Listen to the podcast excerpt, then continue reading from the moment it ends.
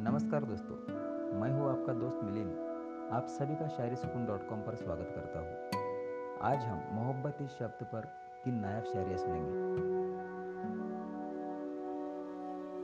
मुझे खींची लेती है मोहब्बत उसकी, वरना कई बार कह चुका हूँ, आइंदा बात ना करो मुझसे पत्थर है वो जो आराम से है, बेचैनी तो मोहब्बत करने वालों का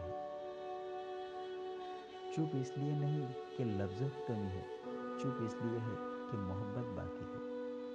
इसके साथ मुझे दीजिए इजाज़त। कल फिर मुलाकात होगी।